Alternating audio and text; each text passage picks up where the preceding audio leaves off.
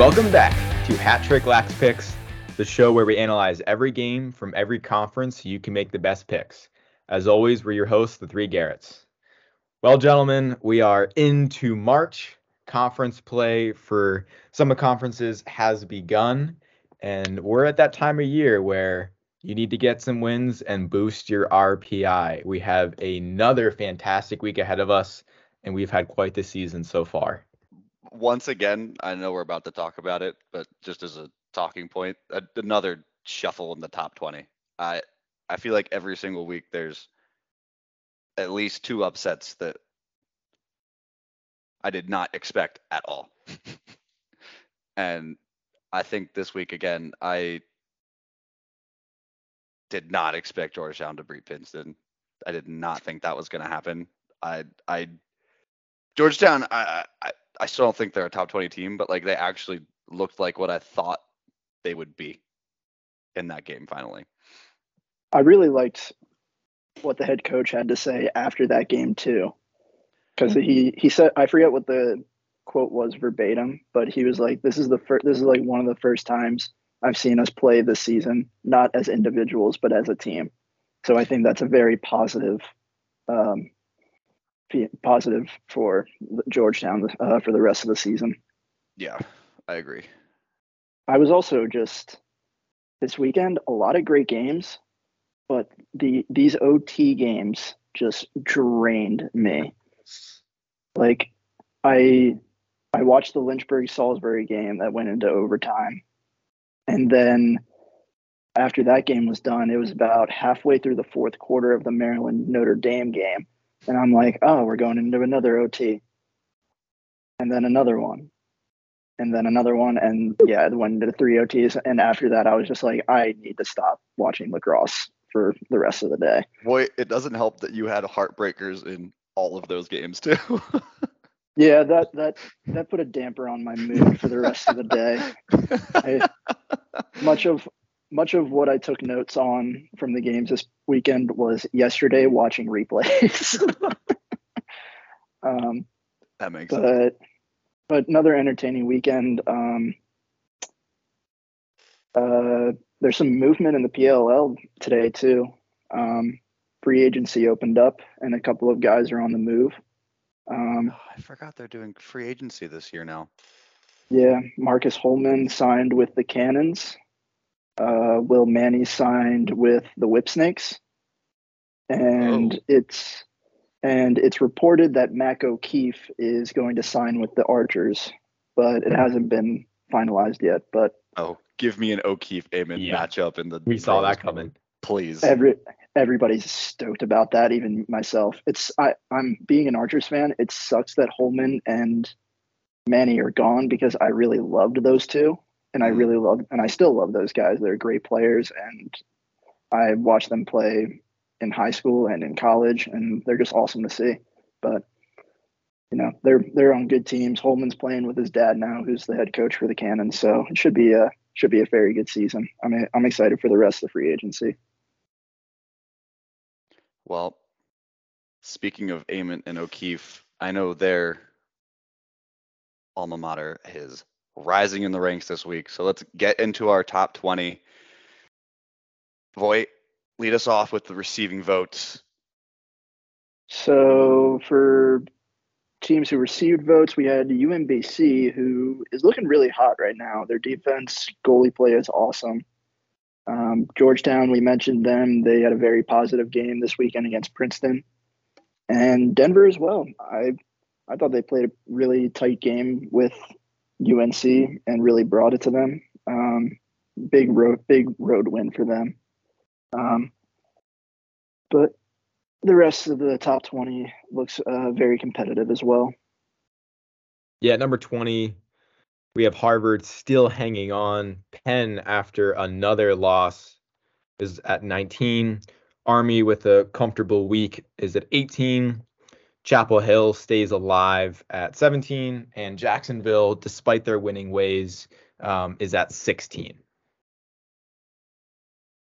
And at 15, we have Brown coming off a very controversial week for them. Um, with a couple of seniors uh, not being available to play. And then Princeton dropping to 14 after their loss to Georgetown. St. Joseph's uh, sticking around at 13 uh, despite their loss against Hopkins. And Villanova at 12. And Ohio State is at 11. And now going into our top 10, we have Hopkins rounding it out at 10. Like I said, Penn State's cracked the top 10 for us this season. At eight, we've got Loyola. Yale is at seven, and then we've got Duke at six. First win in the Carrier Dome. Duke Blue Devils are at five, despite the loss. Rutgers, all credit Rutgers to are at five. Rutgers are at five. Oh, right, right, right, right, right, right, right, Rutgers. right, right, right, right, right, right, right. Last minute change, ladies and gentlemen.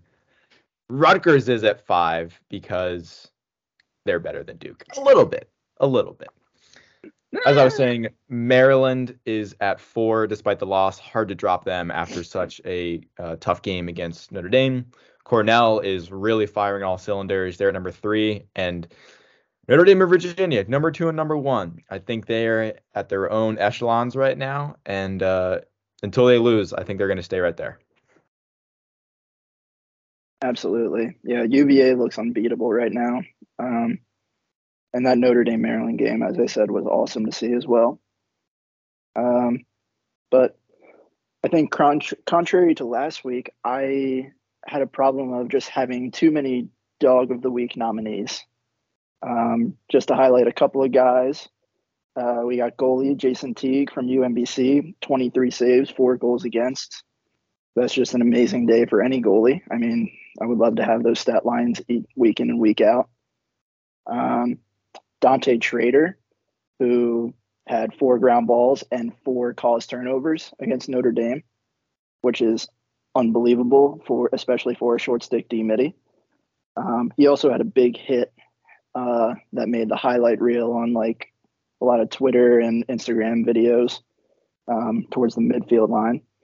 And then Henry Vaught, goalie from Merrimack, had 18 saves, um, 14 of which came in the second half of that game against Quinnipiac, and eight goals against. So awesome day by those guys. Uh, I also want to shout out Tyler Hadley, goalie for Lynchburg. He had 22 saves, 11 in the third quarter of that game against Salisbury, and 16 goals against. And in the last three games, he's had 60 saves. Dang. It's not bad. So the guy is having a heck of a season. So, really, despite the loss, I'm sure Lynchburg will bounce back, especially when they have Tyler Hadley in the goal there. But moving on to our dog of the week not winner, uh, Jack Posey, defenseman from Penn State, two goals, two ground balls, and a caused turnover. He scored that second goal against Penn to make it 14 to nine. Uh, he was just fun to watch and played very well down the stretch of that game, especially. The first goal he hit was more of a juice goal, kind of got the guys rolling. And then that second one was just the dagger that finished the Quakers for the rest of that game. Just great performance by him and the Lions this weekend. They're fun to watch, especially when it comes down to the later parts of the second half. Uh, their entire team plays with a chip on their shoulder and passion and fires you up as a lacrosse fan. So if you're not watching more Penn State games, go and watch them. I know it's hard because they're on Big Ten Plus, and that's a struggle for I think all of us here. So, um, but yeah, soon as, uh, as the season goes on, I'm sure they'll have some more primetime games on ESPNU. cool. Thanks, Voigt. That is a solid game if you score two goals as a defenseman. Get the pole goals. We already said that last week, didn't we? The pole goals Yep. are flowing this year. Yep. Keep them coming, baby. We just manifested it. We just manifested pole goals. All right. Let's review this past week. So we had 40 the games this past weekend, and this is how we all did. Uh Voigt went 26 and 14. He is now at 124 and 49 for the season. Glaeser went 29 and 11 on the weekend. He is 130 and 43 overall. And I once again topped out on best for the week with a record of 31 and 9, and I am tied with Glaeser at 130 and 43 for the best record. So, with that, let's kick it off for our first game. On Tuesday this week, we have UMass Minutemen traveling to Albany. And I think I said this last week. Pretty sure I said it last week, but Albany, they look like a completely different team on the field than the one that showed up against Syracuse in that first game of the year for them. I don't know how they did it. And similar to that, UMass also looks like a different team from the start of the season, but not in a good way. Albany has all the momentum going for them right now. UMass has zero, especially their offense. UMass's offense is just it's not helping its defense out at all. So because of that, I I like the Great Danes at home in this matchup. Yeah, since 2019, the Danes are one and three against the Gorillas. They lost 12 to nine last year. Like Dreiband said, we've been impressed by Scotty Marr's dogs this year. I mean, they are full of fighters, and I've cataloged it for the the past three weeks. The Minutemen's offense is just woeful. I don't know what to do. I don't know what they're going to do, but they're just not going to score enough to win. So last year in this game, Voigt took the Danes, and I will follow his example this year, and I will also take the Danes. Yeah, despite that one and two start, Albany is playing some tough lacrosse, especially in the last couple of games. Um, and yeah, I don't have much to say about UMass. They just their offense is abysmal. It's tough to watch. Um, Woeful was a good word, Glaeser. Yeah. So yeah, I'm gonna take I'm gonna follow suit and take the Great Danes this week. Next up, we have what's probably the marquee matchup of Tuesday afternoon at Homewood Field. Virginia is on the road, I think, for the first time this year, aside from that Florida event. And they're traveling to Hopkins, fresh off a great win against St. Joe's. This game, yeah, it's a top 10 matchup, but I don't think the outcome is going to show like a top 10 matchup. I think Virginia wins this one again rather comfortably. Do they score more than 20 goals? Maybe not, but it seems as though what's that's what they do, so they very well could. So yeah, I'm gonna take I'm gonna take the Wahoos. Yeah, I, UVA is undoubtedly the best team in the country to me right now, and somehow they just keep getting better. So I'm UVA in this game. UVA is by and far the best team in the country, and they look unbeatable. I will enjoy watching them beat the Blue Jays on Tuesday night. Censored version. Next game we have up on the slate, we have Mercer traveling to Richmond. Richmond needs a get right game after being dismantled by UVA this weekend, and I think Mercer traveling to their place is a perfect chance for that. And if they lose this, then the season may be too far gone at that point for Richmond. So I, I think the Spiders have to win this game. Yeah, I like I like the Spiders here in a bounce back game the best medicine for the Spiders team is the Bears team on the road, taking the Spiders. Next up, Queens is going down to North Carolina to visit the High Point Panthers. Uh, High Point just had a tough loss to Jacksonville. They lost 17 to 15. Yeah. Uh, Saturday night. Um, but I, I don't think this game is going to be that close. I think High Point's the better team here. Yeah, I mean, I'll be honest, High Point surprised me yet again. Like they are playing way better than I thought. Um, so much so that I think this turns out to be a potentially blowout one for High Point. So yeah, go Panthers. I agree with everything both of you just said. High Point all the way. A little bit more of a just interesting matchup. Uh, Binghamton is going over to visit the Lehigh Mountain Hawks. Uh, Lehigh had a pretty scary game against Navy. I didn't watch much of it, but I think it was Dreiband who sent that text like, "Oh no, is Navy is Navy gonna is Navy gonna beat Lehigh right now?" Um, but that didn't that didn't turn out the way that we thought it would. So Lehigh came back and won 13 to 10. Binghamton, they continue to play weird games for me, and I'll point that out as well when I, we cover their second game but I like the Mountain Hawks here. I Voigt, I couldn't have said it better myself. Binghamton's hormonal, and I think Lehigh did pull it out against Navy.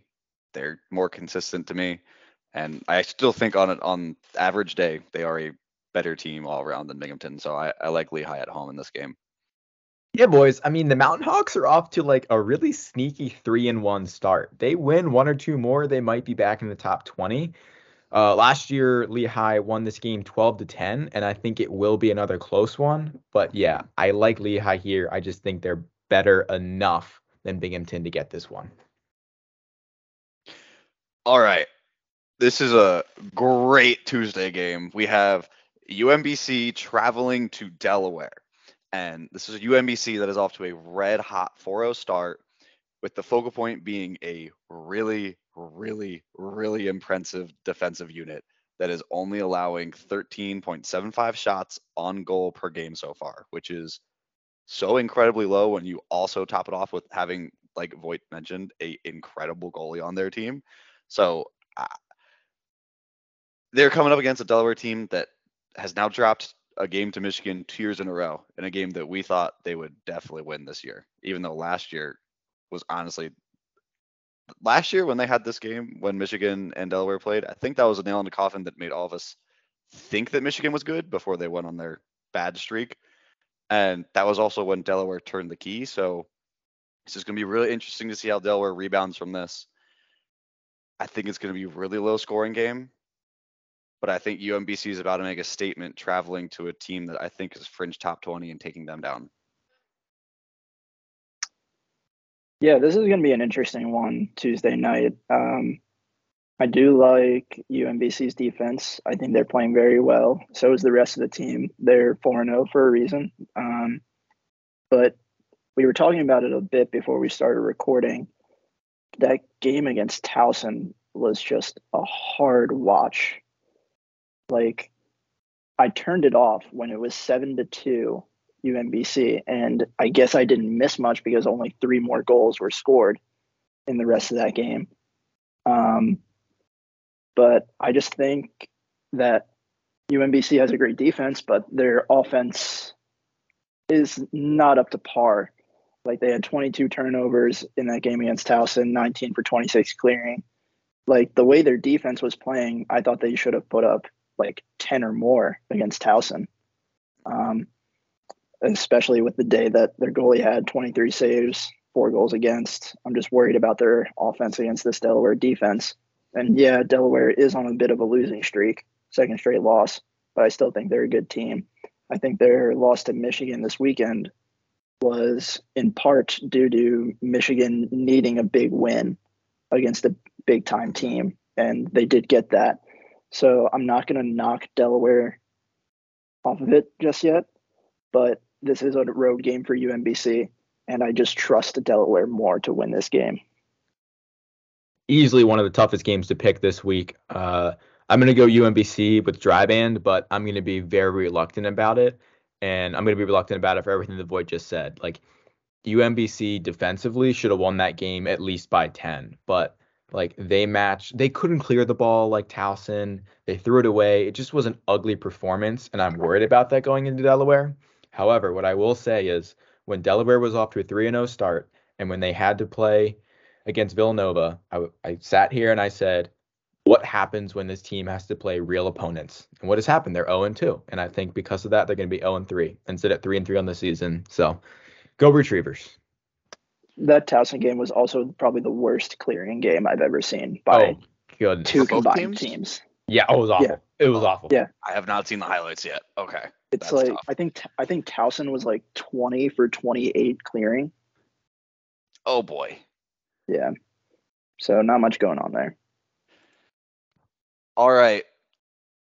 Next game on the docket, we've got Bryant traveling to Fairfield in a game that is kind of similar to UMass and Albany. Uh, Fairfield is a good team, but they they fell flat against Providence, and I don't know why. After a really impressive performance against Richmond, and for that reason, Bryant is a really really solid squad.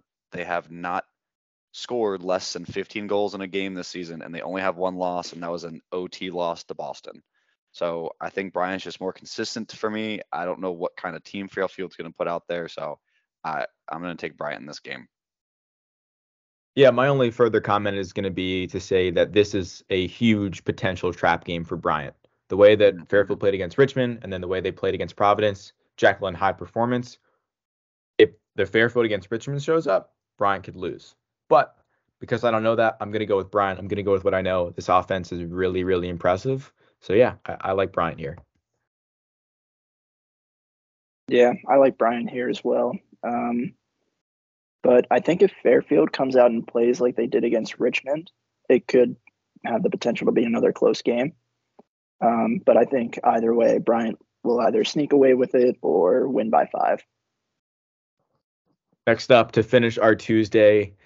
That's right, boys. The 3 and 0 Dartmouth Big Green are on the road to the Hobart Statesmen after a very good win of their own against Bobby Moe. Dartmouth beat Siena this past weekend by nearly the same scoreline from a year ago, but that's right, they are undefeated. Hobart will unequivocally be probably the Big Green's toughest test, right up there with Merrimack. Um, but we said it last week before Hobart played. The Statesman defense is concerning. The offense produces, but the defense gives up goals and goals in streaks. Some questions here because Dartmouth isn't exactly a high volume scoring team, but I still like what I see from the Big Green. I'm a little nervous that they're on the road, but I trust the consistency of Dartmouth more. So I'm going to go with it. Dartmouth still at the top of the Ivy League standings. That's right. 4 0, boys. Oh, you're doing a little switch up. Yeah, live change. Yes, sir. First live change for Glaeser this season. I would agree with everything that you said about that Dartmouth game, but I think, and granted, I am biased here because I did take Siena in that game, but I thought there were probably one or two possessions. I think the Saints were like one or two possessions away from tying that game, but there were a couple like iffy calls that went Dartmouth's way that gave them the ball back and took possession away from Siena. Um, not taking anything away from Dartmouth, they played a good game. They won the game, but I just don't think it was that convincing. Hobart had a solid win against Bobby Moe, and now I'm thinking like, what kind of Bobby Mo team is this right now? Um, but I'm going to take Hobart here. I like them at home. Um, if this was at Dartmouth, I would be more inclined to go Dartmouth, but I like I like the Statesman here. I'm gonna keep this short and sweet. Go Statesman. Statesman. What a homer. What a homer pick. Gotta go with your gut, man. Says the guy who's going to pick Loyola for the rest of the season. Uh, next up, uh, oh boy, geez. Um, UMass Lowell is taking on Jacksonville. Um, oh wow, Jacksonville. They're playing another mid-level, bottom-tier team again. Oh my gosh, what's going to happen? Jacksonville. I'm going to take the Dolphins. Yeah, I, yeah, yeah, yeah. It's Jacksonville. Yeah, yeah. Yeah. Yeah. It's Nice. Jacksonville. All right, next game. yeah. We have Uh, we have the old Philly Four Classic this week, which means that uh, all the Philadelphia teams will play each other on Wednesday and then again on Saturday. So the first one of these is Drexel at Villanova. I, think this game is actually really, really easy to pick. Villanova is probably playing one of the, some of the most impressive lacrosse I've seen across the country to date. I think they're a very, very dangerous team and very easily could find themselves in the top 10 if there wasn't so much people beating each other. So I, yeah, I think Villanova wins this one relatively comfortably, and I think it sets them up really well for this weekend game. yeah, this is easy. I'm on the same wavelength as Glaeser. Villanova all the way. They're a really, really good team for me. And Matt Campbell had been carrying that team. And finally, Patrick Daly showed up and he put up some points on the board against Hofstra. If both of them are on, I, there's not a lot of teams that could beat this Villanova team, I think, personally. So Drexel's not one of them. I said something about Drexel proving me right either way about either losing to Sacred Heart or winning. But after watching a little bit of that game and seeing how the final score ended up, yeah, you proved my point. Like tremendously. So thanks for the assist, Drexel, but you're not all that. I got the Wildcats here. All right, for our third and final matchup on Wednesday, we've got probably the marquee game of midweek. Our number 19 Penn Quakers going to Hawk Hill, a number 13 St. Joe's. This game, both of these teams probably feel like they need a bounce back win big time. And I think for me, the key thing you got to remember too is that it's just a culmination of everything for St. Joe's because this is also a revenge game and a half for them after that heartbreaker, heartbreaker last year in OT. And they have so many seniors that know what that felt like last year still on this team after that game. And I think the difference maker is the fact that I think St. Joe's offense is going to be able to outpace Penn's offense. And I, I I think because of that, I like St. Joe's at home in this game yeah, no, Penn's got to Penn's got to figure something out, and I think it's just all mental with them. I mentioned it last week when after they played Duke, you know, they kind of fell apart mentally, and then the in the first half, and then they had to pick themselves back up. But this time, when after they played Penn State, they played very well up until it got to nine to nine, and then just crumbled. Like defense had a couple of penalties. There were a lot of quick shots coming off clears that gave possession back to the Nittany Lions. Um, and that St. Joseph's game uh, against Hopkins, I thought they were going to win that game like towards the end, but you know, a couple of calls don't go your way. Some of the refs were born on Charles Street, right down the road. Um, so it might not have just been their day, but I really love St. Joseph's here. Their offense dodges with a purpose. They play with a lot of passion. I do think there are some holes on the defense that got exploited by Hopkins, but they still play tough defense. Um, and with just the mental issues that are going on with Penn right now, I'm going to take Hawk Hill here at home. If it were at Penn, I'd be more inclined to go Penn, though. Preach, brother. I, Preach. I have a real question for this group if Penn loses to St. Joe's, are they at risk of becoming Georgetown? And I know Georgetown just won, but like it's a real possibility for as hype as this Penn team is to become one and three.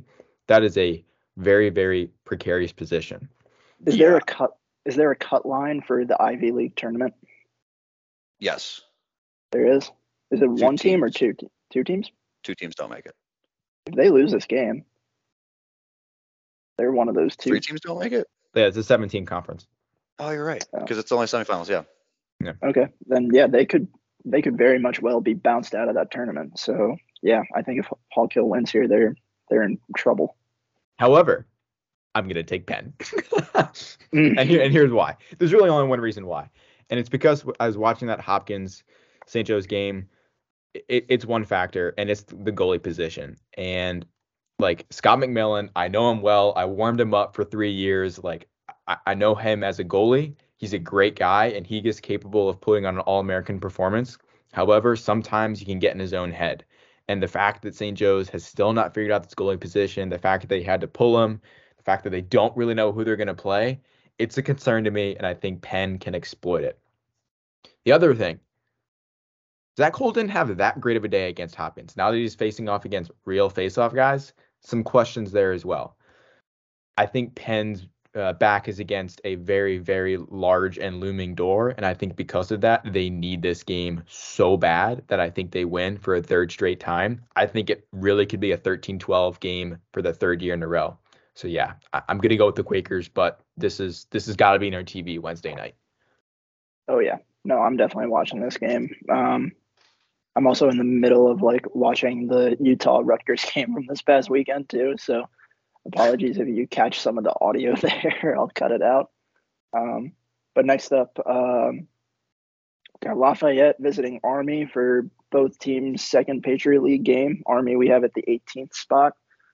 Uh, I'm going to be real quick here. I, I'm going to take Army. Um, you know that loss to UMass is looking more like a fluke week in and week out. Um, and they look good, but I think this Lafayette team, they're pretty solid as well, but I don't think they're good enough to beat this Army team, but I think they keep it interesting. Army. all the way. Yeah. I'm gonna go with Boyd's comment. Lafayette keeps it interesting, but they by no means win. All right, coming to the second game on Friday this week, another top 20 matchup.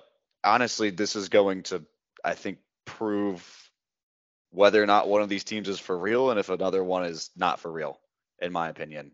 We have number eight Loyola traveling to number six Duke. Both of them seem like they're squeaking out wins, and Loyola hasn't looked the same since the first two weeks when they beat Maryland and Hopkins. And Duke is somehow grinding out win after close win.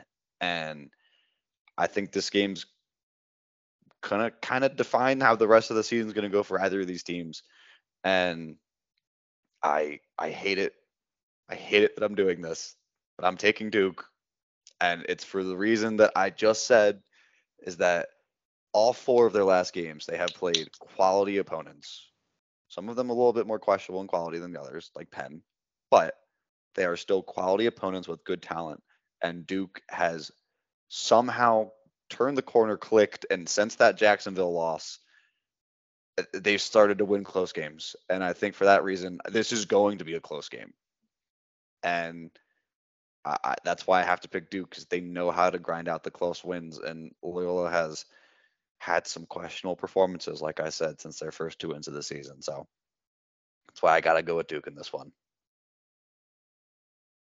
Yeah, I was very confident in Loyola up until the end of Wednesday night when Glaeser and I went to that game. Because, yeah, it was a great game. Like, it went into OT and it was exciting to watch. But Loyola just went into an OT game against a Towson team who lost to UMBC 8 to 4. And I don't know if that says, I know it says something about Towson. I don't know if that says something about Loyola, but I'm intrigued about this matchup because for all those, for those points about the Towson game, Loyola also played a very close first half against Lafayette before taking a big lead in the third quarter.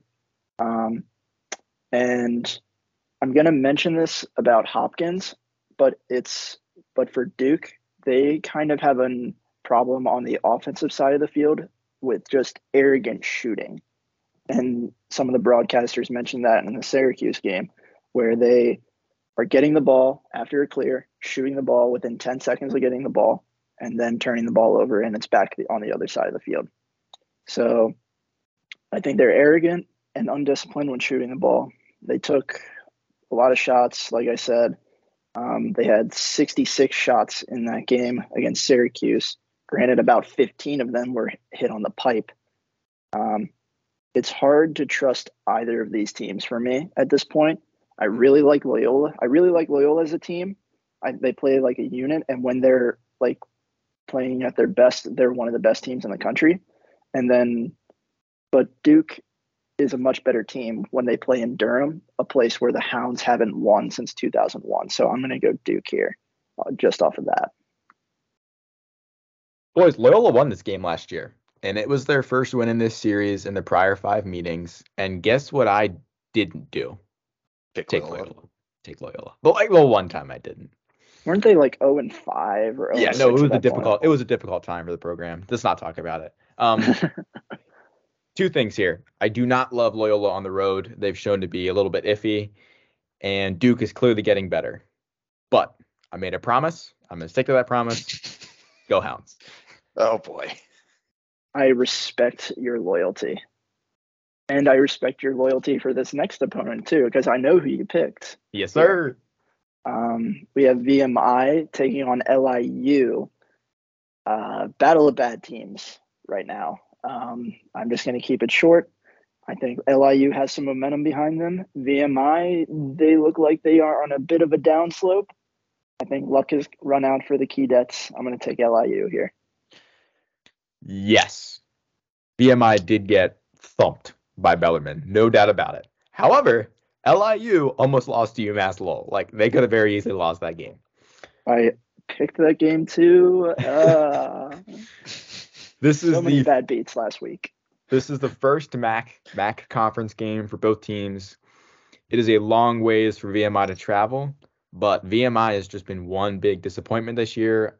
I, I've seen some positives from VMI, so I do like them in this game. But it could be interesting, and not one of those not great lacrosse games that turns out to be really competitive. Yeah, at LIU, I like that them way more than VMI in this game. You both wrong, but moving on. Next up, Denver is on the road again after stunning UNC nine to eight. They are on the road to New Haven to take on the number seven team in the land, the Yale Bulldogs. Here's what I think about this game. Okay. Denver, yes, they beat UNC on the road. Great for them. Yale, however, I think they are almost right there with Cornell at the Ivy League. Defense is getting better week by week. I do not think Denver can pull off another performance like they did against UNC. Furthermore, I think the the Yale attack is just way, way too much for that Denver defense to handle.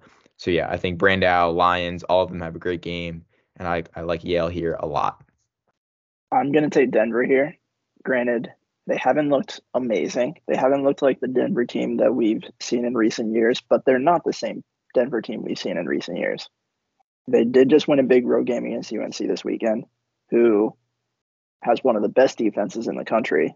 To me, I think the this Denver team, they play up to these ranked opponents. They play very close and they play a lot harder uh, than some other games that they've played. I mean, they they probably should have won that Duke game, um, which they lost fourteen to thirteen, and then they just beat this UNC team nine to eight, who I mentioned has one of the best defenses in the country. Um, and then you got a team like Yale, who is very talented on the offensive side of the ball, but they do have the same problem as Duke, I think, where they have signs of arrogant shooting from time to time. And their defense has really only played one full game this season, and that was the UMass game this past weekend. Uh, mainly due to slow starts in the first half, especially in the first quarter. Uh, game against Penn State, we mentioned last week, eight goals for Penn State in the first quarter. Villanova also scored seven goals uh, against them in the first quarter of their game. So I'm not very impressed by Yale when they play solid teams. And I think Denver is starting to turn a corner into becoming a legit contender uh, for the tournament this season. So I'm going to take Denver, get on the bus a little early. Oh boy. Well, I'm going to keep mine short and sweet. Voigt, I respect that pick. We all picked Denver as our dark horse team of the week for a reason, and I think there is a viable chance they beat Yale. But I just can't do that. Yale at home, I like that too much. Like Glaeser said, they've got some great momentum going. I'm picking the Bulldogs. Next up, we have Canisius on the road to Quinnipiac after a tough loss to Merrimack. Quinnipiac, are they the team that beat Brown? I don't think so. I think that was kind of a once in a lifetime performance. However, Quinnipiac is definitely better than Canisius, so take them in this game. Yeah, I'm picking Quinnipiac not because of how impressed I am by them, it's because of how unimpressed I am by Canisius. So Quinnipiac. Yeah, I like the Bobcats here. Next up, we have another top 10 matchup of the week. Pretty spicy one, boys. Tambroni's going to his old stomping grounds. Penn State is on the road at Cornell. This is the game where the prior two iterations have been very high scoring one goal affairs. If we remember last year, Penn State came off that win against Yale. They had a heartbreaking one loss to Penn, and then they had another heartbreaking one loss to Cornell. So Penn State has clearly shown up in these Ivy League games. Penn State continues to be the surprise team of the year for me. I mean, they are just stunning me week after week. However, however, Cornell with Kirst, Adler, and Ierlan, this is a very dangerous team that is playing much, much better week after week. I think Kirst right now is the Tewaaraton front runner for me. Um, I love what I'm seeing for Penn State. I think it would be incredible for them to win this game. I, I can't pick against Cornell at home here. I got to go with the Big Red. Yeah, I'm I'm to take Cornell as well, but I'm going to be cheering for Penn State the entire game. Cornell, they're an awesome team to watch. They move the ball around on offense efficiently. Kirst is awesome. Ierlan is awesome in cage. The defense also plays pretty tough throughout the game too, um, and it's hard to find something bad about them. And then you have Penn State, who is pretty much the most lovable team aside from Merrimack, maybe uh, this season. Um, they've looked great over the last few games. I think they play with a lot of energy. They play as a unit. They rarely get discouraged, which are all just awesome, awesome things to see in a lacrosse team. And they just go out and play lacrosse. I mean, they held Penn scoreless in the fourth quarter this weekend, which is very impressive considering the guys Penn has on offense this year.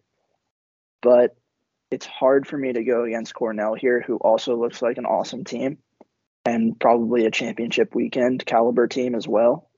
So I'm gonna go Cornell, but I really hope Penn State wins this game. Yeah, I, I I'm agreeing with both of you guys in this pick. I'll say that straight away. I like Cornell at home. I just Cornell for me, there are four teams that make up the top four, and they are one of them. And they're I think the four of them, Maryland, Cornell, Notre Dame, Virginia, are on a little bit of a different playing field than everybody else this year. And you're right, Voigt. I, I mean, like I'm picking Cornell, but like it'd be really cool to see Penn State get a big upset like that. But I just they made me doubt it. Cornell did in that first game against Albany, but holy crap, if they turned it around since then. And I mean, like it's not even like they had to completely turn around because they still won that game. So I I I think that they're on a train that's going to keep rolling and unfortunately, the Nittany Lions are going to get run over next. Quick ad Penn State is our fun team of the week. Like Voigt said in the dog of the week, watch this game because Penn State is a very fun team to watch. Yes, sir. Next up, uh, Monmouth is playing Delaware this week. Uh, Monmouth is coming off that OT win against Mount St. Mary's, which is probably the closest game Mount St. Mary's has played all year. Um, I think that no matter what happens on Tuesday, I think Delaware wins this game. Yeah, I. Regardless of what happens Tuesday, Voigt is correct. Delaware is going to win this game. Voigt is correct. Dreiband's correct. I'm correct. Take the Blue Hens. We are right. We all agree. Um, all right next one we've got lined up, we have Drexel going to Hawk Hill, number 13 again. My boys, St. Joe's. I, St. Joe's is going to win this game, regardless of the midweek game again as well. Uh, both of these teams have midweek games. I don't think fatigue is going to play a big factor. Um, no, wait, Drexel doesn't have a midweek game. Never mind. Yeah, they do. They have that Tuesday yeah. night game. Yeah. Okay. Um, yeah, I don't think fatigue's going to play a factor in that. I, I think St. Joe's is going to come out and make sure they get this win, especially if they lose, and they really need it. Yeah, I totally agree. If St. Joe's loses on Tuesday, Drexel, watch out. You're done. But if St. Joe's wins, maybe Drexel keeps it close just because St. Joe's is on that high. Either way, they win. Yeah, this is an easy one here. Hawk Hill. Next up, we have Richmond on the road to receiving votes. Georgetown, boys, it's about damn time for the Hoyas. I mean, we all jumped off the train. I'm by no means hopping back on the train, but good for them. Man, did they need a win so bad, and they got. They yeah. won when everyone doubted us, or doubted them, I should say, including us. And I think it showed a tremendous amount of class for that team to pull off that win against Princeton. And maybe their season is, isn't lost after all. If you look at their schedule, they have Richmond here, they have Loyola down the road, they have the Big East. Like there's still hope for this team now. And all of a sudden, their season has a different tone. Last year, Georgetown beat Richmond by five. I think Georgetown has no choice but to keep the momentum going here after Richmond got embarrassed by Virginia quite frankly. And uh, yeah, I like the Hoyas here. Oh boy, yeah, I. There is no chance that Georgetown, by any mean, feels like they are not the outright favorites in this game for like the first time in a game this season, maybe since the going into the Hopkins game. And they honestly played at a different pace. Specifically, one person for me looking like watching the highlights and understanding that game, Declan McDermott, he had, I think, like three juice goals where he got shoved over, hit in the back by a Princeton player, fell down, and just got up jumping and screaming and pumping his bench up. And this team actually looked like they were fighting and they wanted to win for the first time this season, which, like Voigt pointed out, I think earlier, or was it before Yeah. we started talking? Um, No, I'm we- sure he'll talk we- about it when he it. goes. But okay, uh, like this this team just looked so much better, and I think this is the first game going into it. I'm confident they'll win, so I'm taking Georgetown. It's funny that Glaeser is saying he's off the train, considering that he was the only one who ranked Georgetown this week in our I individual. ranked them at what rankings. 20 or 9 like I, I ranked 18. Look, they beat a highly ranked Princeton team. I mean, uh, you know, and they all like the, all their losses are against top 10 teams. Like they're, they're they deserve a ranking for me. I'm I'm just saying you might have a ticket in your back pocket that you're not telling us about for the train. So yeah, I'm I'm just pointing that out. But yeah, I I think the Hoyas are revived. I think uh, you know when a coach says after the game that was the most like complete game that we've played and the first game that we didn't play as individuals, I think that you have nothing but positive things to go forward with that. So I'm going to take them here. This will be Richmond's second game of the week against a much tougher opponent. I could see this game being close, but I think Georgetown wins off of a full week to prepare and having extra film for the Spiders on Wednesday. Next up, we have Michigan on the road once more. Going up north to the Harvard Crimson, the number 20th team in the land. Michigan, uh, look, they've played better. They beat Delaware, like we said, for the second straight year. Harvard, however, continues to impress. A pretty nice win against Vermont. I- I think that Harvard has shown themselves to be a top 20 team. I think we have an interesting dynamic here because you have both Harvard and Michigan having played UVA and both of them having played UVA pretty well. You can say Harvard got waxed and they just kind of came back in it, but scoreline, both both those scores against Virginia were close. All that being said, I don't think Michigan can pull off a win like they did against Delaware again. I think Harvard is just a little bit better. And I think the key thing for Harvard is that their defense is really starting to come around. Sam King in that offense is never a concern, but keeping uh, keeping Vermont to what five, six, seven goals, that's pretty good. So I, I like Harvard here, and I think they they stay in the top twenty. Yeah, I think this game is kind of flying under the radar considering how well these teams have played as of late. Uh, more so Harvard than Michigan, uh, even though Michigan is coming off that win against Delaware. Um, but I think Michigan has a problem that we've talked about with other teams, and that is what kind of team is going to show up this weekend. Because you know they played close against Hofstra, they play they lost to Marquette, and then they come they turn around and blow the doors off of Delaware. Um, whereas you know Harvard, they're pretty consistent. Um, I'm very happy to hear also that the first year defenseman Sean Yeah. Gordon that got hurt in that Bucknell game, he's uh, doing all right and he's getting better. So just very happy that he's you know recovering well. Um, and with that, I'm just gonna take the Crimson here. I'm just not too confident what Michigan team is going to show up.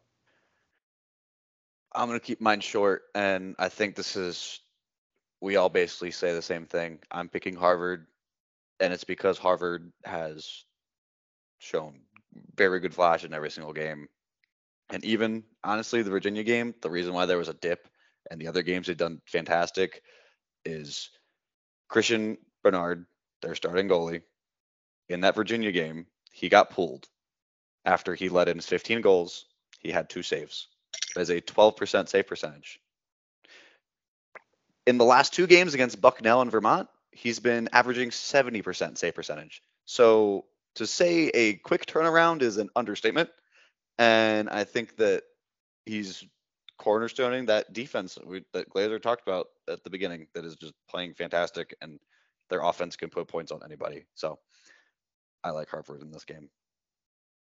Guys, I- think it's got to be Jacksonville's birthday because they have yet Oh another cupcake.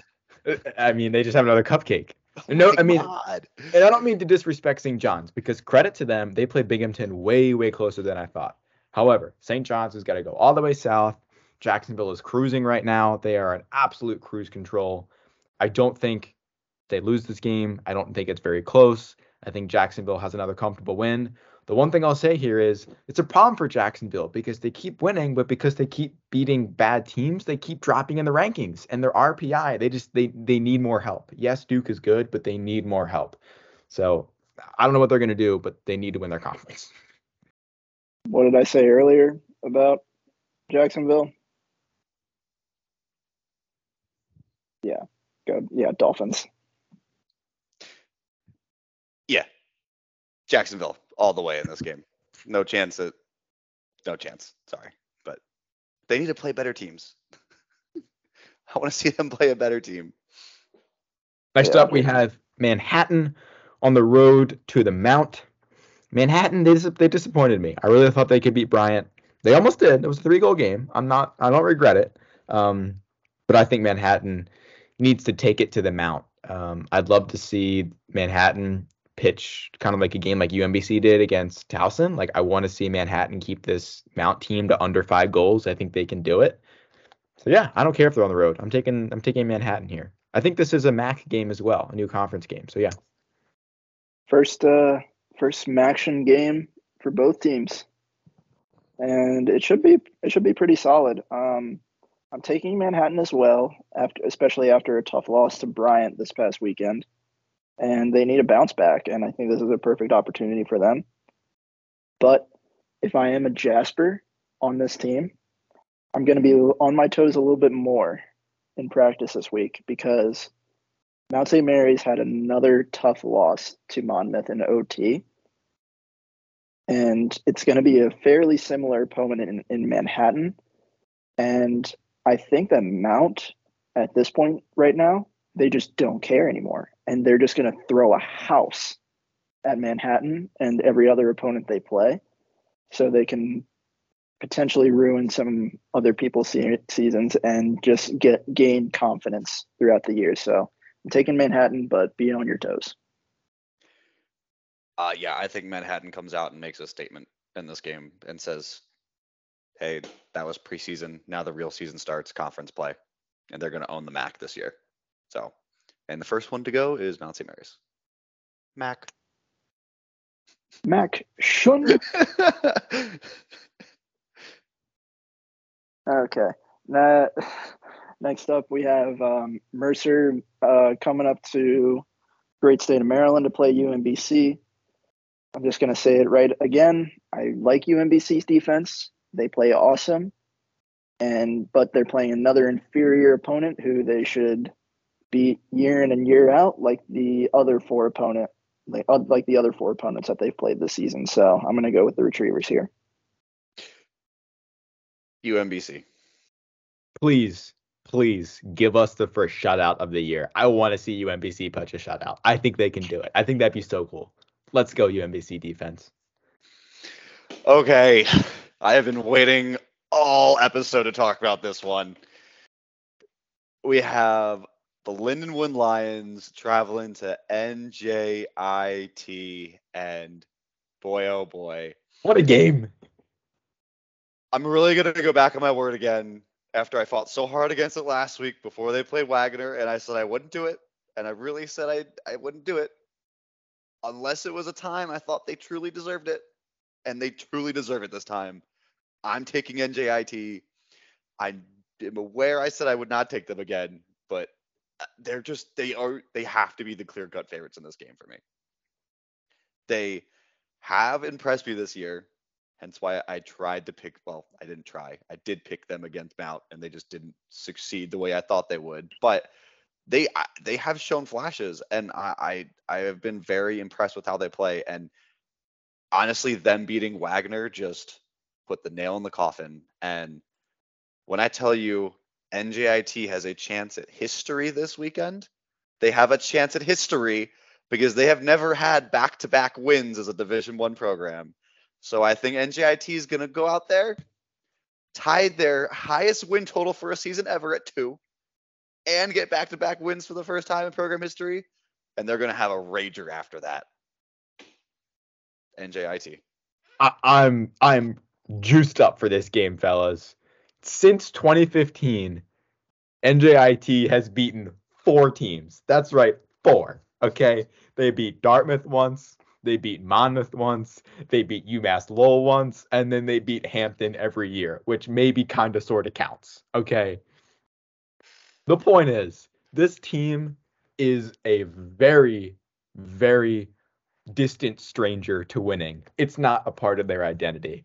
But guess what, fellas? They're winning this one. Lindenwood will be a tough opponent, but the Highlanders, I'll be honest, they look like a pretty decent lacrosse team for their level and for their conference. Like they've played hard. They took Siena down to the wire in that first game. They played Mount very close. Like this team could probably have two wins already.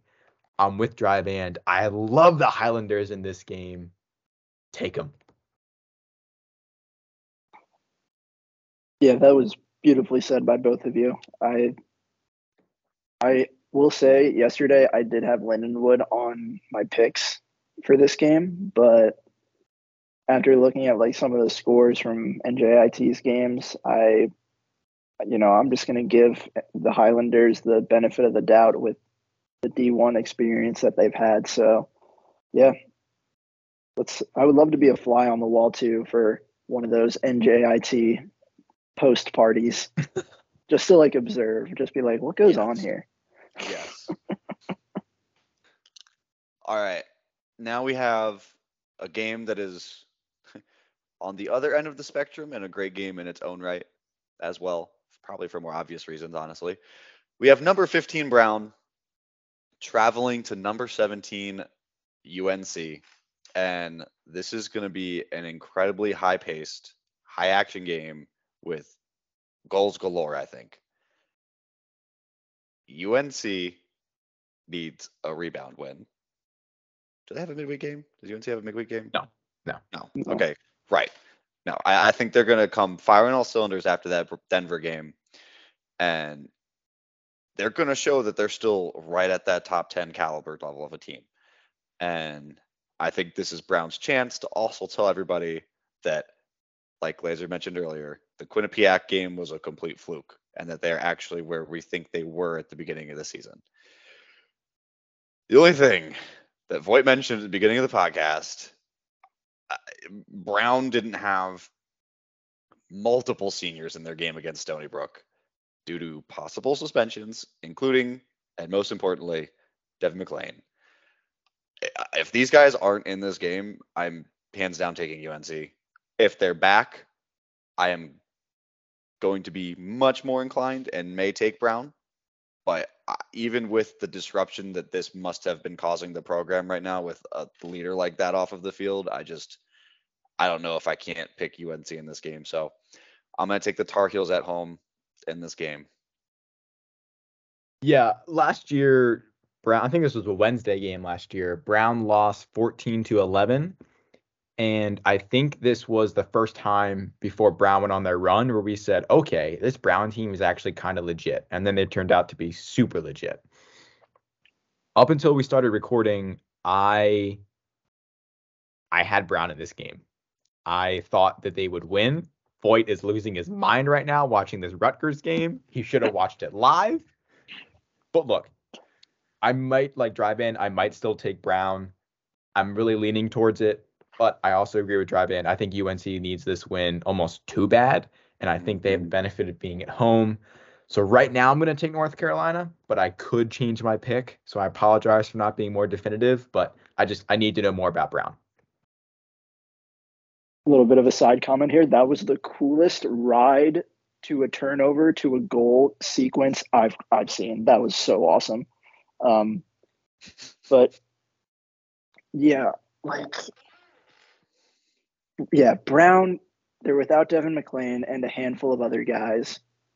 You know, uh, Terry Foy, the CEO of Inside Lacrosse, sent out something that you know the Brown officials sent to him, and you know we kind of have our theories, but it just sounds like there was an off-campus issue. Um, can't be doing that stuff.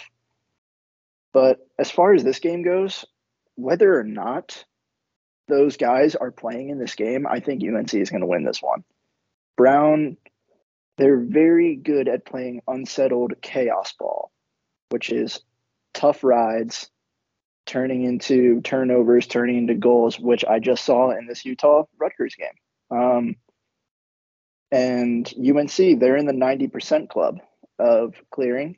They're also top 20 in caused turnovers a game and top 30 when in off offensive turnovers per game, which is very good because they're in the better percentage of turning the ball over. And Brown doesn't even crack the top 60 in caused turnovers per game. They're at 62 or 63, I forget which one. And UNC's offense is also a top 20 scoring offense. So I think the Heels are going to neutralize their chances and force Brown's offense to beat them in, in settled situations, which I think UNC has the edge more so than Brown. So I'm going to go with the Tar Heels here. Next up, we have Stony Brook on the road to Providence. Historically, Stony Brook has never lost to Providence. However, these teams have not played since 2000, so that historical data pretty much means nothing. I think Stony Brook has won when they should have won and lost when they should have lost this year. I think there's no game where they gave up or that they were a surprise team. Providence, on the other hand, they I think shocked all of us by putting up 17 on Fairfield. So I think they made this game more interesting. However, I feel like I know Stony Brook a little bit better, and I don't know kind of it's been a mantra this episode what Providence team is going to show up. So for that reason, I like Stony Brook here. Yeah, I'm on the same wavelength as you, Glaeser. I the single bright spot and constant in my mind for Providence is Ryan Bell, their standout sophomore, who is just a animal who can feed the ball, finish it, create his own space. But other than that, I, they're very hormonal, and Stony Brook I think is more consistent for me. I like the Seawolves in this matchup. Yeah, I'm I'm just going to say I don't know enough about either of these teams and every time I look at the scores from each of their games, I'm just like I have no no idea who or what these teams are. So I'm just going to go with the tide that is taking me and go with the Seawolves here. Okay.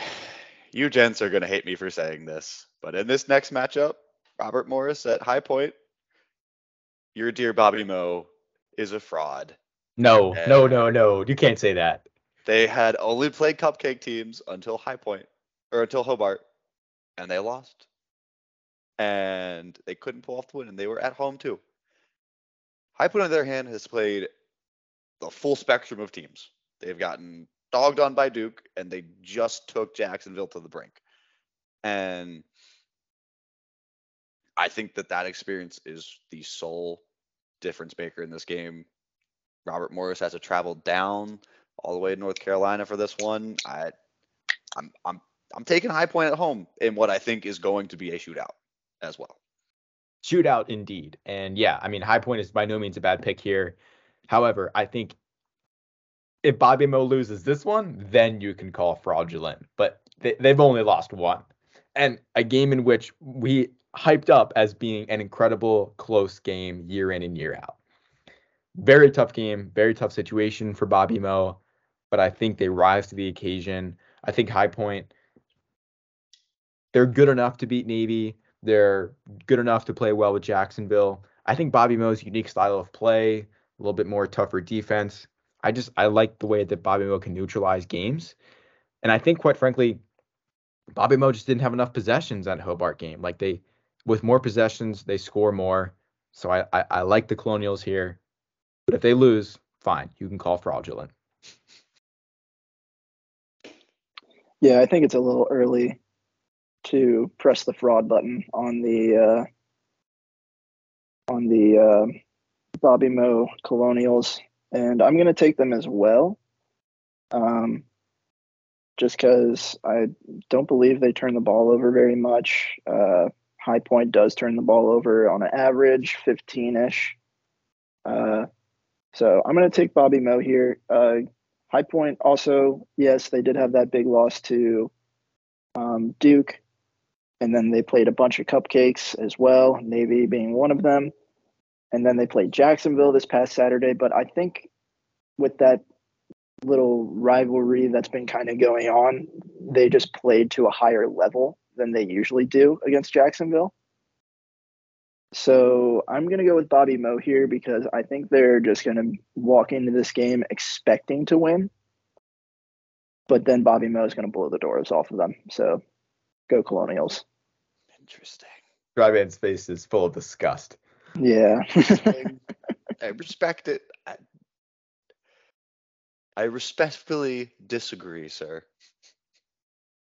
Moving on to the next game, we've got Cleveland State traveling to St. Bonaventure, and just like we last mentioned week, just like we mentioned last week, uh, I think we can all agree that Cleveland State playing Ohio State and Notre Dame back to back during the season is the best scheduling thing they could have done for this team, and then taking a week and a half break or two week break in between that, and it showed against Canisius. And then for me also, Bonnies just have not been consistent. Period. Point blank. So I'm I'm gonna take Cleveland State in this matchup for that reason. I don't feel the need to offer an explanation for this one, so I'm just gonna say go Cleveland State Vikings. Let's go, man. Clean sweep for the Vikings. Oh boy, this is an interesting one. Because the way Colgate has been playing and the way Navy's been playing, it's just tough roads right now for the Raiders and the Midshipmen. Colgate's desperate for a win after starting fast this time against Boston after starting very slow in their previous other games. And Navy is just being Navy and playing up or down to their opponents this season, which provides me no confidence whatsoever.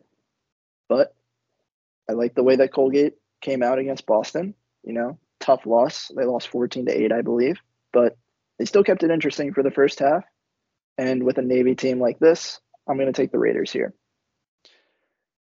Yeah, I I I'm on the same page as you, Voigt. Colgate has my pick in this game. Navy just I have no confidence in them like you. It confuses me how they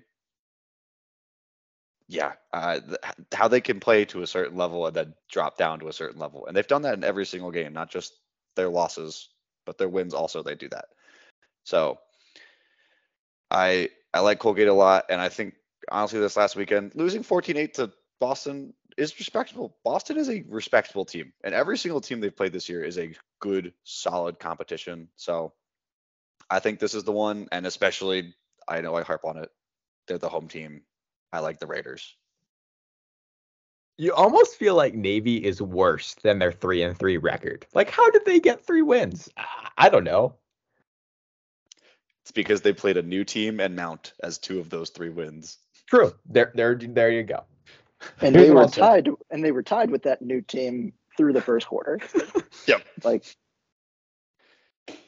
Colgate is for me unequivocally the best 0 3 team in the land. They've played three very good games.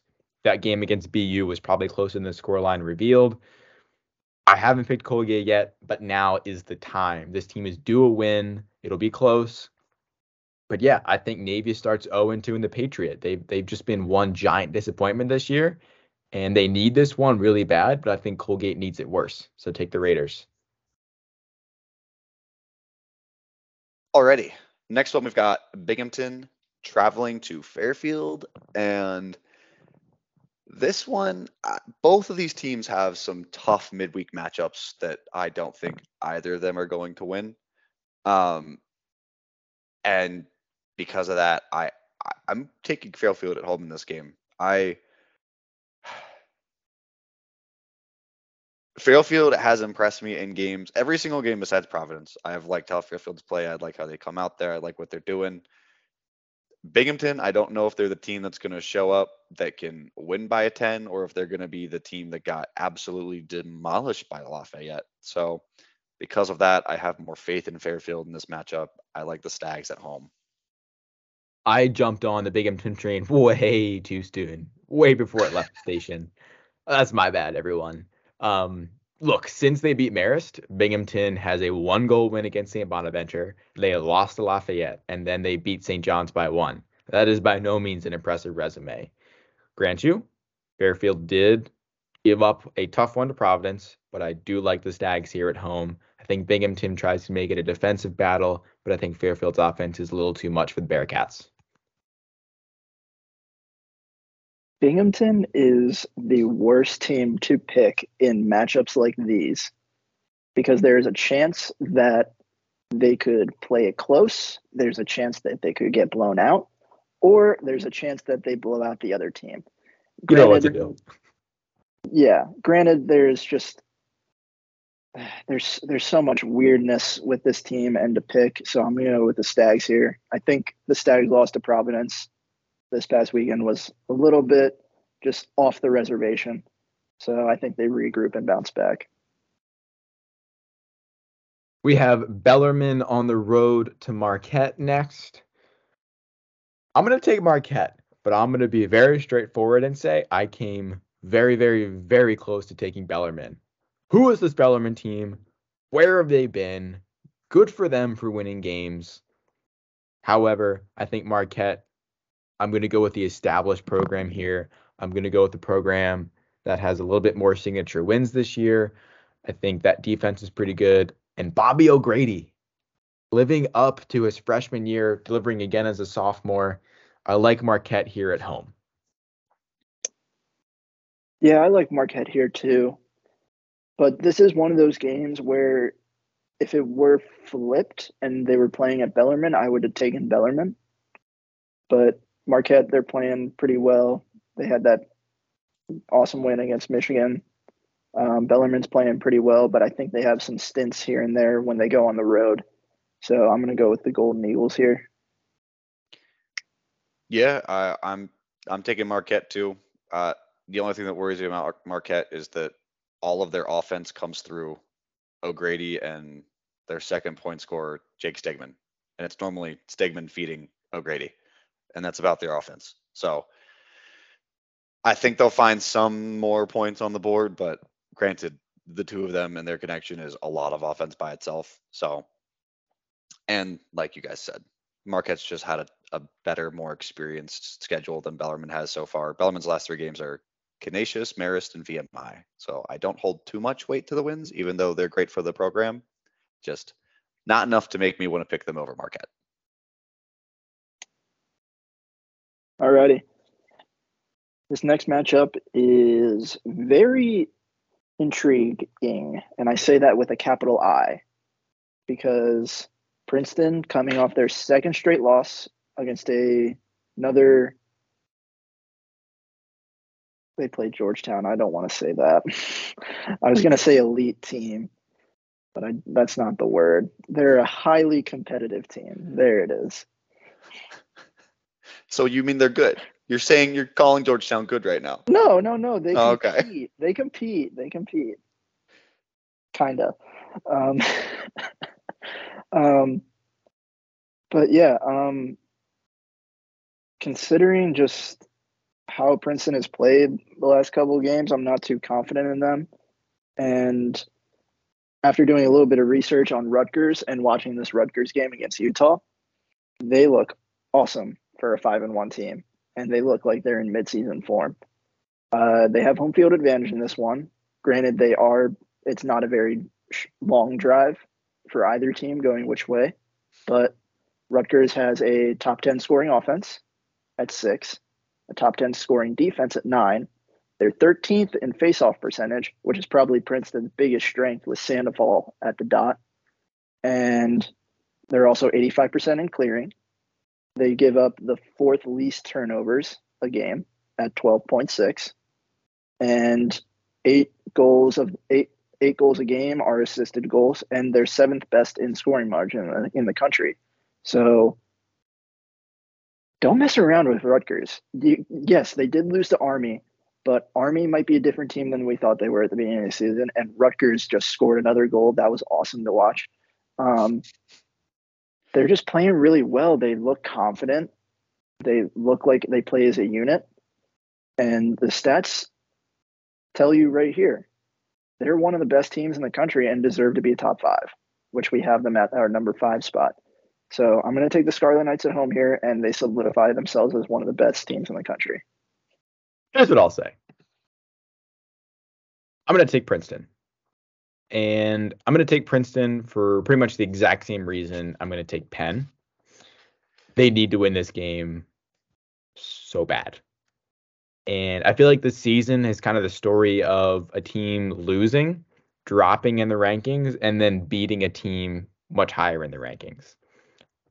I still, still am not convinced by Rutgers. I don't know when I'm going to be convinced by Rutgers, but the Utah game we're watching right now, boy, didn't convince me that much either. Like, they're a good team. They're a top 10 team. But I think Princeton wins this game. I don't know if Princeton's a better team. I just think they win this game. It means too much to Princeton. They won it last year as the lower seed. I think they win it again this year as the lower seed. I hope I don't regret it, but I'm going to take the Tigers. Oh boy. No, no, no. No, no. No, no, no, no, no, no. No, no, Glaeser. I am fully with Voigt on this one. Rutgers is a different animal. You know, I would have thought you'd be more inclined to call them good since they housed your Loyola team. That uh, that didn't happen. I don't remember that. but they just Oh, it was yeah, it was 10 to 6. Yeah. Yeah. they look I don't know. so good, I think. And I don't I just I, there's no part of me that thinks that Princeton it pains me because I was also on the Princeton bandwagon to begin the season, and them and Georgetown I was so high on, and they've just shambolic this year. Shambles. Complete shambles. Shambolic. I love that word. And I do not think Princeton's bouncing back in this game. I think it will be three straight in a low. In a row. Wow. That was Words are hard. Yeah. hard. um and I just they have to find offense outside of Maxi. Like they're just letting him run and th- th- they can just yeah. No. Rutgers. Rutgers all the way in this game. I will say Utah looks a lot better than they have. This is probably one of their best games. Granted, they are down 18 to 12 right now, but they're still they, they still look good. Next up, we have another very interesting game. Sacred Heart is on the road to Siena. Sacred Heart is 0 5, but they've played very close games against Drexel this past weekend and Stony Brook. Siena has wins, a very close win over NJIT and UMass Lowell, and they just lost a very close one to Dartmouth. Much like Colgate is the best 0 3 team in the land, I think Sacred Heart is the best 0 5 team in the land. This team is playing like they are due a win, and I think Sacred Heart wins this one in an absolute barn burner of a game. Put this one on your TV. It, it'll it'll be something special. Yeah, this this should be a gritty game for sure. Um, because both teams desperately need a win. Um, especially when they're playing each other in this type of game. Um, Siena had that tough loss against Dartmouth. Sacred Heart, they probably should have beaten Drexel. Um, but they're due a win. And I think they take down the Saints here. Oh, I'm happy that we finally get to pick Sacred Heart in a game and feel good about it. I every single week, yeah, just they've been inching closer. And I mean, their first three games weren't the prettiest, but by no means did they just let go of them and like forget about them. They've definitely built off of those losses. Clearly against Stony Brook, which I think is a very good side, and Drexel. So because of that, I'm gonna take Sacred Heart. Siena's had a, a decent season, but like their wins are against NJIT and UMass Lowell. That's nothing special to me. So I like the Pioneers in this game. Next up, Boston is taking on Bucknell this week. Um, pretty sure Bucknell only has one win on the season. Yeah, it was the Mercer game. Yeah, a pitiful Mercer team as well. And Boston, I I just think they continue they get better with every game they play. So it's hard not to take the Terriers here. I, I completely agree with you, Voigt. Boston, since their loss to Vermont to open the season, have looked so much better. Since the middle of the fourth quarter against Bryant, that second game, they've just looked like a new team. So I'm taking Boston. Bucknell is just bad. I don't know what's wrong with them since Mercer, but they're bad. So yeah, take BU. Yeah, where has Connor Davis been? Like, I I follow Bucknell on Twitter, and I just don't never see his name on the score updates. Just like, yeah. But anyway, they stopped giving him the ball. Um, next up, Bryant is taking on Air Force at Air Force this week. Um, I don't have much to say other than this. I'm taking Bryant, but I'm taking them very reluctantly, and here's why. I think they're the better team, and they would beat Air Force any day of the week. But they're playing at Air Force, and from like the three or four games, I think there were there were three home games. So I think I'm going to assume there were three home games. They played three home games. Um, out of the three home games that they've played this season, they get close to the wire, and there's usually a bad call or a very questionable call made against the opposing team that gives Air Force some momentum back. So I think the refs tend to favor Air Force on certain calls. And I know I harp on refs a lot, but just watching them live, I, it's just weird. Um, but I'm going to take Bryant here, and I hope that they win by a lot and take the game out of the refs' hands. Two questions here, really one with two potentialities. What Air Force team is going to show up? The one against Denver or the one against Stony Brook? I think Bryant makes them look like the one they showed up against Stony Brook. I think it's a long way for Bryant, but Bryant is like Penn State for me, been a huge surprise on the year, and I think they get a revenge for a 16 to 10 loss last year. So I like Bryant on the road. like I said earlier, Bryant's offense is clicking on all cylinders right now. I think they're going to beat Air Force, and Bryant's going to move up to a sneaky five and one, entering uh, America East play. So watch out for them. The top, like the the spots between 20 to 15 are probably are going to be pretty interesting the next few weeks. Oh yes, oh yes. All right. Um, next up, uh, kind of an easy one here for me. Lehigh taking on Holy Cross. Both teams' second Patriot League game. Yeah, Mountain Hawks. Not much else there. Yeah, Voigt. This is an easy one for me. Lehigh. Fly, Mountain Hawks, fly. Oh, jeez. Well, if the last one was easy, this one's easier. Maryland's going up to Albany. Maryland. I can't pick another. There's not many teams I'd pick above Maryland right now. I'll give tip of the cap to Albany, but Terrapins in this game.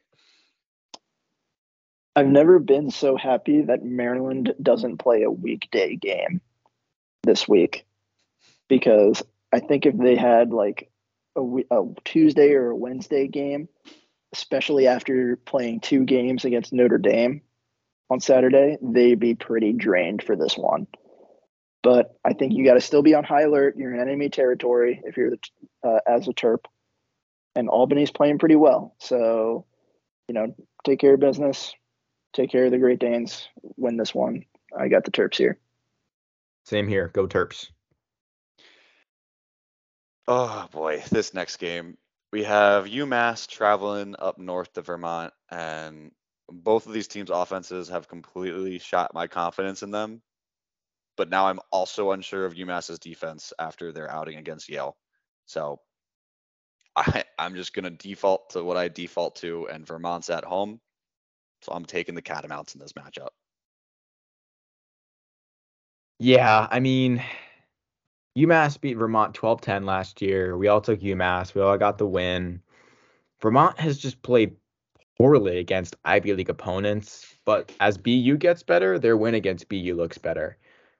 I'm gonna I'm gonna I'm gonna say it now for like the fifth straight time. UMass's offense is a problem. They need to figure it out, and I think because I think they lose it to Albany midweek, I think they lose this one to Vermont as well. This UMass team has gone from potential top 20 to fringe top 30. This is going to be a great win for Vermont if they can pull it off, and a great building block for the America East. So I like the Catamounts. Yeah, I'm going to take the Catamounts here too, but I, I I'm I am worried about their offense because I just don't know if those guys who got injured in that Harvard game are back. Um, do you guys know anything about that? Like, I, I don't. I have no idea. Okay, but yeah, are this game is at Vermont? Yeah, yeah, I feel more confident about the Catamounts here now. I'm going to go with Vermont very uh, confidently. Next up is our last Philadelphia matchup of the week. The number 12 Villanova Wildcats taking on the number 19th ranked Penn Quakers, both after midweek games against Drexel and St. Joe's, respectively. Last year, this was yet another one goal win for Penn. Um, last four of these meetings have been split. The home team has won each of the last four. I'm going to be totally transparent. Right now, I have Penn picked but that is totally tentatively as a placeholder. I wish I could be more definitive, but I think this Philly lacrosse classic is I think what happens on Tuesday is just so so important determining what happens Saturday that I can't make an official pick until I see what happens tomorrow. So I'm going to say Penn right now, but that very well could change ahead of Saturday. Yeah, I'm I'm taking Villanova here. I really, I just really like how they're playing. I don't like how Penn is playing as of late. I mentioned that they, I think they kind of have a mental strength problem going on, um, whether that be in the beginning of the game or at the end of the game. Um, just it's gonna, it's just weird for me, and I really like Villanova. I think they play with an attitude, and I think they come into this game looking at Penn, being like, I don't care how much people talked you up this season. Look at us. We are a much better team. We're to take you guys down. I like Villanova here, and I think they go into Penn and walk away with a win. Yeah, um, I am riding the Villanova wagon with you, Voigt. I am more excited about this team than Penn. That's for sure. Penn has steadily declined in each game they've played in. I think that we've seen this season. Villanova, on the other hand, besides the Yale game, in which they didn't do terribly, it's just their defense lost itself for a little while there. And I think as long as they don't do that against Penn, and Penn is a completely different offense than Yale, they still have weapons, but it's not Yale's offense. And I think that they have enough games under their belt. They've got some experience. I, I think they're going to get a very, very good result against Drexel. That's going to give them a solid amount of momentum going to this game, and uh, I have no reason not to pick them. So I like Villanova a lot in this matchup. Alrighty. Well, moving on to another, what I think will be a very interesting game, and I think this is a game where the ceremonies prior will translate to the team's performance on the field as well. Hopkins, our number 10 team, is taking on the Syracuse Orange in the Dome the day that they are retiring Mikey Powell's number 22 jersey. And after watching the St. Joe's and Hopkins game replay today, I just want to say that, you know, Glaeser pointed this out last week. You know, is there going to be a Hopkins dog of the week? And after watching that game, absolutely not. like, oh boy. just in the beginning of the game, you got Hopkins defensemen taking down three or four St. Joe's players when they don't even have the ball. Um, in like the middle of the hub, like five, ten yards away from the crease. They don't even have the ball. Why are you hitting them? And then, you know, it gets chippier and chippier throughout the game. There's some questionable calls made. There are some very obvious calls made. Um, the announcers don't know what to think. The refs are under a lot of pressure. But just, I, I stated it about Duke, but Hopkins has that problem on defense where they're just arrogant and undisciplined. They are a very solid defense. I will give them that. But just that is not I just how you play defense in lacrosse, that is just not how you play. They walked they stole that game from St. Joseph's. And I think with the implications that Syracuse is playing with after coming off a tough loss against Duke and with Mikey Powell retiring his number, I think this game means a lot to the Syracuse Orange. And I think they're going to take take the Blue Jays down and show the defense what's up. That's fair, Voigt. That's very fair. I, I think Syracuse had a great game against Duke. Um, I just think that right now Hopkins is getting ping ponged in between opponents, and they're gonna get walloped against Virginia. And I think they're gonna come back and beat Syracuse the next weekend because that just seems like what they're doing this year is they just bounce right back after a loss, and they put their stuff together. And Syracuse just also they they haven't impressed me after in the last three games. I mean, yes, they went to they took Duke to OT, but did I don't know if that was that one of us to mention it before the episode started, but that they just rode goalie Will Marks back because he had 27 saves that game, which is ridiculous. Caps off to him. But unless Will Mark can play a Herculean role like that again, I, I don't think Syracuse is going to get a, a win over a top 10 team. So I'm going to pick the Blue Jays in this matchup. I agree. I think the only way Syracuse wins is if Will Mark has another 25 plus save performance. And I think Hopkins probably shoots it a little bit more intentional than Duke does. And so I like the Blue Jays on the road here to spoil the Orange's special day. Oh, um, sorry. I just wanted to point out before we move on, Degnan and Angelus were both injured going into that game, so who knows what they're going to look like in the Syracuse game as oh, well. Good. Oh, good, because they always have five players hurt every single week. Happens. Next game, we've got the Towson Tigers traveling to Virginia. Virginia. Go Tigers. I'm just kidding. I'm just kidding. Virginia's winning this game. Yeah. Yeah, Cavaliers. Our penultimate game of the weekend Wagner on the road to Marist. Wagner, you, you can't lose to NJIT. You just can't do it. But you did. Marist, on the other hand, pretty nice win.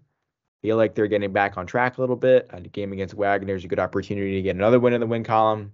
Go with the Red Foxes. Yeah, I like Marist here. Um, I don't think that Marist has dropped a game.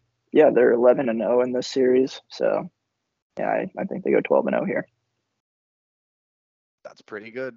I'm also going to take Marist. Wagner showed how they are not up to the level this year again when they lost NJIT. So, I'm going to take Marist. Another interesting matchup. We have our number 11 Ohio State Buckeyes and the number two team in the nation, the Notre Dame Fighting Irish. To complete our weekend, week five. Um, listen, I know I've been very high on the Buckeyes this year, but they are taking a little bit of a drop off. They're they're kind of walking towards the cliff right now. Um, and that's mainly due to just starting very slow in games. And they did it again this past weekend, too. Um, who did they play this past weekend? I forget. Cornell. Um, Cornell. Yeah. Oh, yeah. That's right. Um, yeah.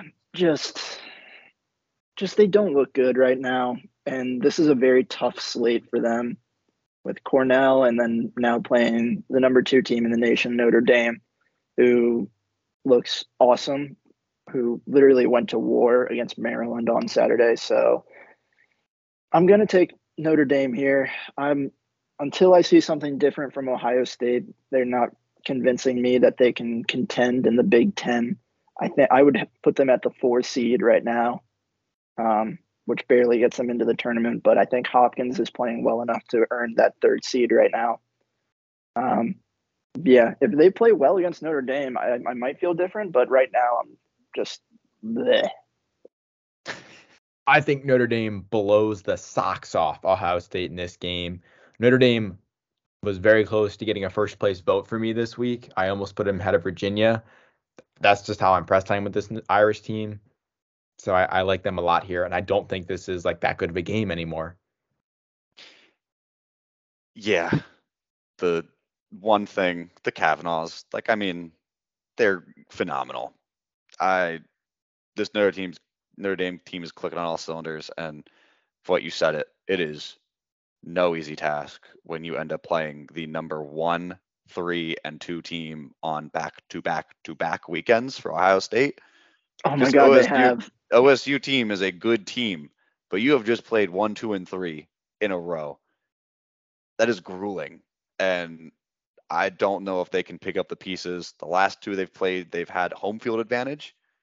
And this one, they don't. So even less hopeful for that uh, Notre Dame all the way in this game. That does it for us. Week five picks are now in the books. We are well underway, gentlemen. The season is quarter, third of the way over. It has already flown by, but it has been highly entertaining. Any quick final thoughts?